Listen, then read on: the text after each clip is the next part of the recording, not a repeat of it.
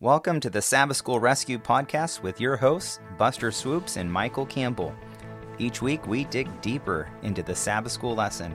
Now, this quarter, we're looking at the book of Daniel. Michael and I have the privilege to teach religion at Southwestern Adventist University. We both love to teach and have pastoral hearts. Together, we have 18 years of pastoral ministry experience.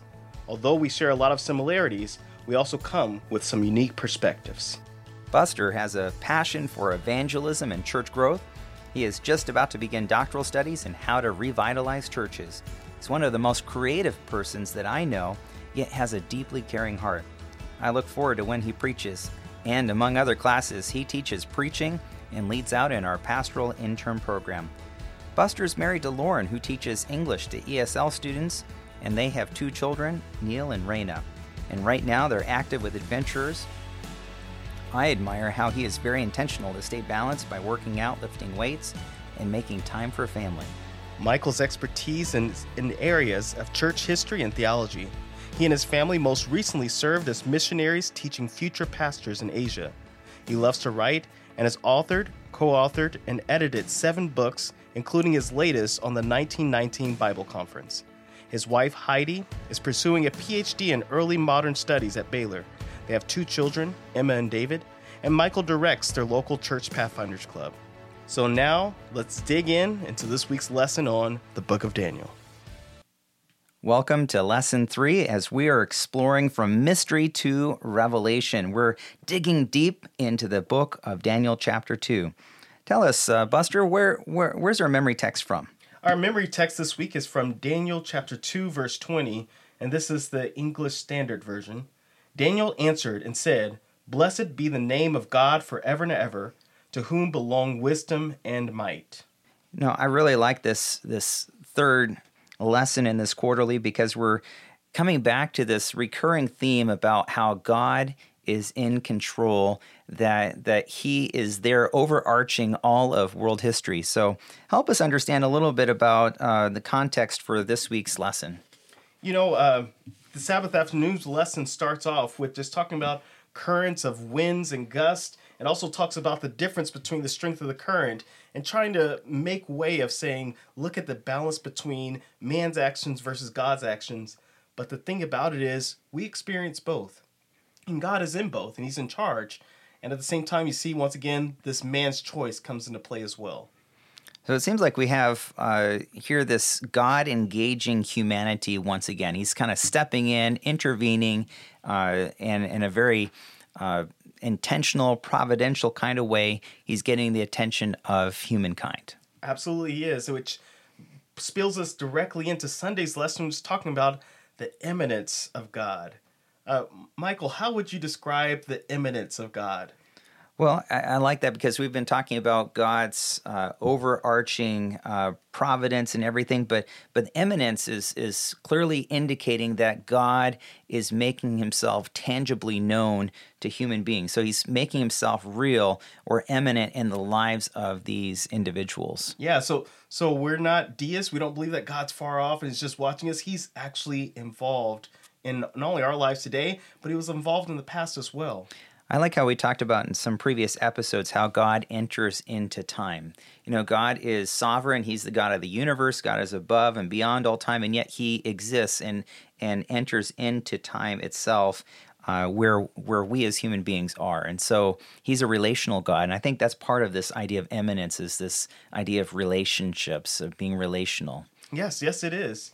And speaking of being relational here, uh, the lesson points out in Daniel 2, verses 1 through 16, it, it asks this question What crisis do the Hebrews face because of the dream that the Lord gives to the king? And if you are not familiar with this, uh, I won't read the whole passage right now, but please go over it. But there's this dream that Nebuchadnezzar has, and as a result of it, he puts everyone out on blast. He's saying, you know what? If you don't tell me what the meaning of this dream is, it had to be so troubling that I'm going to have to go ahead and destroy everyone, right? Well, you know, have you ever had a just kind of an interesting dream where you kind of um, I, you know, have as a father, you know, my kids, you know, sometimes have these very unusual or strange dreams, and and yet uh, there's something different about this dream. It's not just a uh, unusual dream, or uh, but God is actually intervening through uh, this this uh, this dream into the life of Nebuchadnezzar. Yes, and and I love it because it ends here with uh, verse 16 so daniel went in and asked the king to give him time that he might tell the king the interpretation. And uh, i don't want to skip ahead but we find out exactly what daniel's going to do which is the immanence of god we actually have to seek it out right? Um, he's been there the entire time but we actually have to look for it. Well, I think that's a perfect segue to, to Monday's lesson, which is talking about prayer. And in the midst of this challenge, and, and he's been given this sort of ultimatum to all of the, the, the wise men and, and, and all of the magicians, then astrologers back in Babylon to interpret the dream. And their life is on the line. I mean, it's one thing to interpret a dream, but to actually know that if you don't come up with the answer, uh, you're you're in trouble. You're dead meat. Off with your head. and and so you know when we face crises like this, I, I, like the example of Daniel where he immediately turns to to prayer, uh, knowing that this is an impossible situation from a human standpoint. How can you you know it's one thing to interpret a dream, but how can you tell the person the dream when they're not willing to actually tell you what it is? You, you know, and and once again, going back to um, a humanistic perspective, if you will, God is wanting us to do the same. Whenever crisis arrives in our lives, a lot of times He's the last resort that we go to when He's asking, please let me be your first. Uh, I'm here with you, I'm here for you. And we see that once again through the story that God can be trusted you know, I, I just can't help but think of my own life, and, and, I'm sure those of our listeners, that all of us are, in the midst of different situations. And if, if we had the opportunity, you know, um, to be authentic uh, in terms of sharing what challenges we have, we all have challenges. I know I do.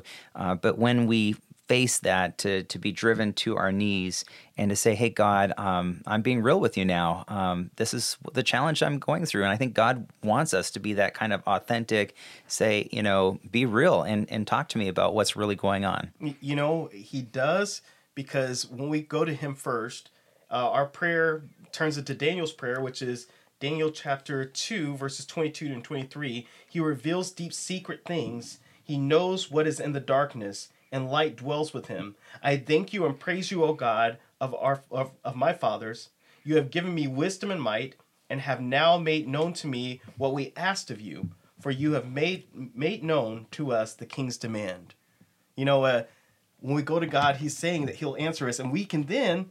And I, I know the lesson later on tells us to go to Psalms 138, which is a, a praise of thanksgiving of saying, God, thank you because I trusted you. Now I can praise you. I can I can thank you for for even answering our prayers. You know, my mind immediately goes to the story of the lepers, you know, where yes. they were healed by Jesus. So here they had come with their supplication, their request, which was dire.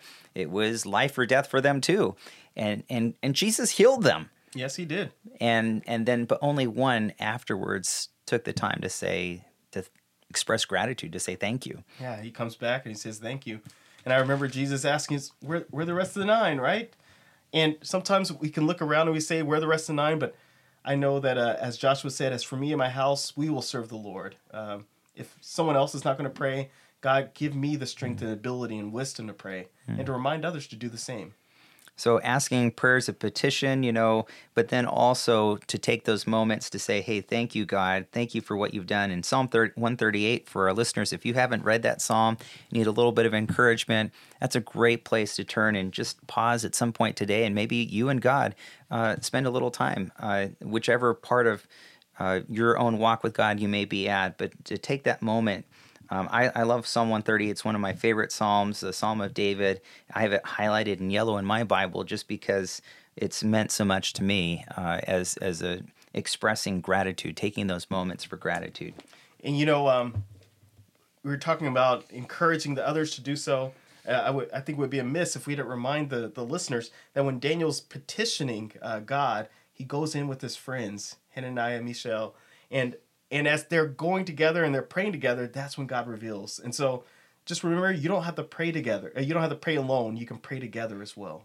In fact, I, I found some of my most most rewarding moments where I've grown spiritually when I find other people uh, and maybe in a small group and can just uh, not only study the Word of God, but to spend time praying and encouraging one another. Uh, those those are just incredibly profoundly meaningful moments. Yes, indeed. So, uh, what was what did Daniel actually find when he prayed and God revealed to him uh, Nebuchadnezzar's dream? What happened? Well, we better look at uh, what they were thankful for, right? Yes, sir. well, Daniel chapter 2 is this epic uh, story of an image. Uh, and, and here we're actually recording uh, in the uh, Barron Building, which is where we teach theology classes. And, Yes, and I know both of our offices, we have these statues of this image uh, that are described for us here. And uh, this had to have been something else to have seen this in the dream for King Nebuchadnezzar.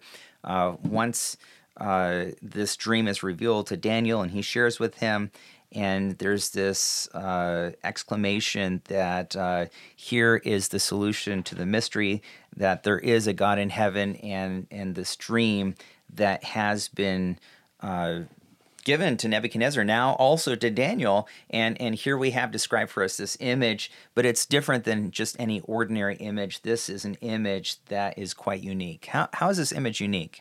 Uh, well, we see it here, um, and let me let me start by going by Daniel two twenty four through thirty is saying Daniel's reminding him this dream didn't come to me by my own ways, but through God, and I'm going to tell you about my God, and so much so I'm going to impress you with this.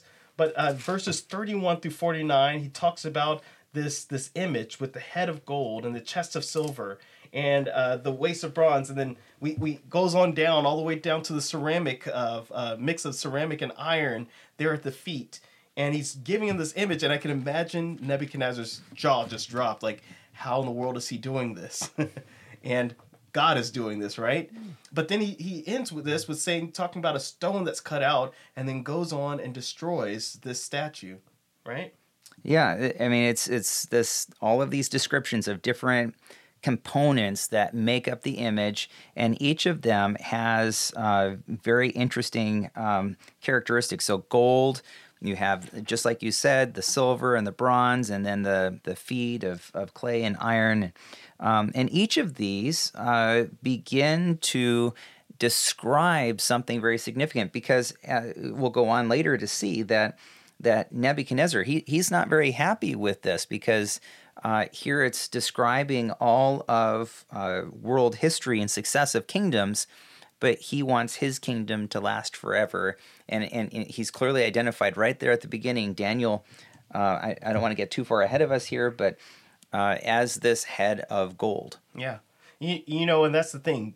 Nebuchadnezzar was trying to set up his kingdom, and Daniel was share, sharing with him, I stand for someone else's kingdom. And the I did think the lesson did a great job of correlating John chapter 15, verse 5, which is, I am the vine, you are the branches, right? Uh, so, Nebuchadnezzar, you think you're the head, but you're really not in charge. God is still in charge. I think we all kind of need those reminders, don't we? I mean, once in a while that uh, we like to think that we're in control of our destiny, or in this case, here's this king who believes that he's going to rule the earth and uh, would like to believe that he could do it forever with his uh, progeny but uh, god's saying hey you're you're limited you and back to this kind of idea of god is sovereign and and yet uh, reminding of uh, ourselves of and here in the case of nebuchadnezzar we have limitations Yes, we all do. And I'm going to say this praise the Lord that we have limitations because it helps us to become stronger in our weaknesses because we're actually in a stream. Isn't that the truth? I mean, uh, uh, yeah. So moving on here, uh, what what about the rest of the image uh, and the successful or the success of, of additional kingdoms after this? Um, this is this is a famous story here in the narrative of Daniel. Um, how do we know that each of these uh, different aspects actually represents different kingdoms? It's not just wishful thinking. That how do we actually know this biblically, uh, Buster? You, you know, uh, one of my favorite professors of the past was uh, was actor uh, Dr. Lloyd Willis, and he was a biblical archaeologist, and he found this thing called a Belshazzar that was in the book of Daniel that people said he didn't exist, and he said no, he exists. So history, archaeology, the biblical text itself proves that these were actually kingdoms that came one after the other. So you're telling me this isn't wishful thinking. There's actually solid evidence behind this. Absolutely. There's tons of evidence. Well, I like that because you know, as as Christians, sometimes we like to think, you know, is, is the Bible actually reliable? Can can we really trust God's word? And and what I'm hearing you say, and, and from our own study here, and I think the lesson points out in Daniel chapter two is is God saying, Hey, you can trust me. Look, I know the future and I know how human history is going to play out. And here I'm letting you know in advance um, this is what's going to happen. And sure enough, it, it did. Yes. You know, uh, so much so that some people said, well, there's no way that the book of Daniel could have been written when it was written. It was written way after because there's no way that anyone can know. And you're right. There's no one, anyone, no way anyone can know, but there's a way that God can know because God is sovereign. God is omniscient. Boy, that just makes the, the hair on the back of my, my neck, you know, stand up a little bit because we're actually realizing that, you know, this is something, this is a God thing that only only God can do. Um, and, and yet we have reliable evidence that shows all the way back to the kingdom of Nebuchadnezzar.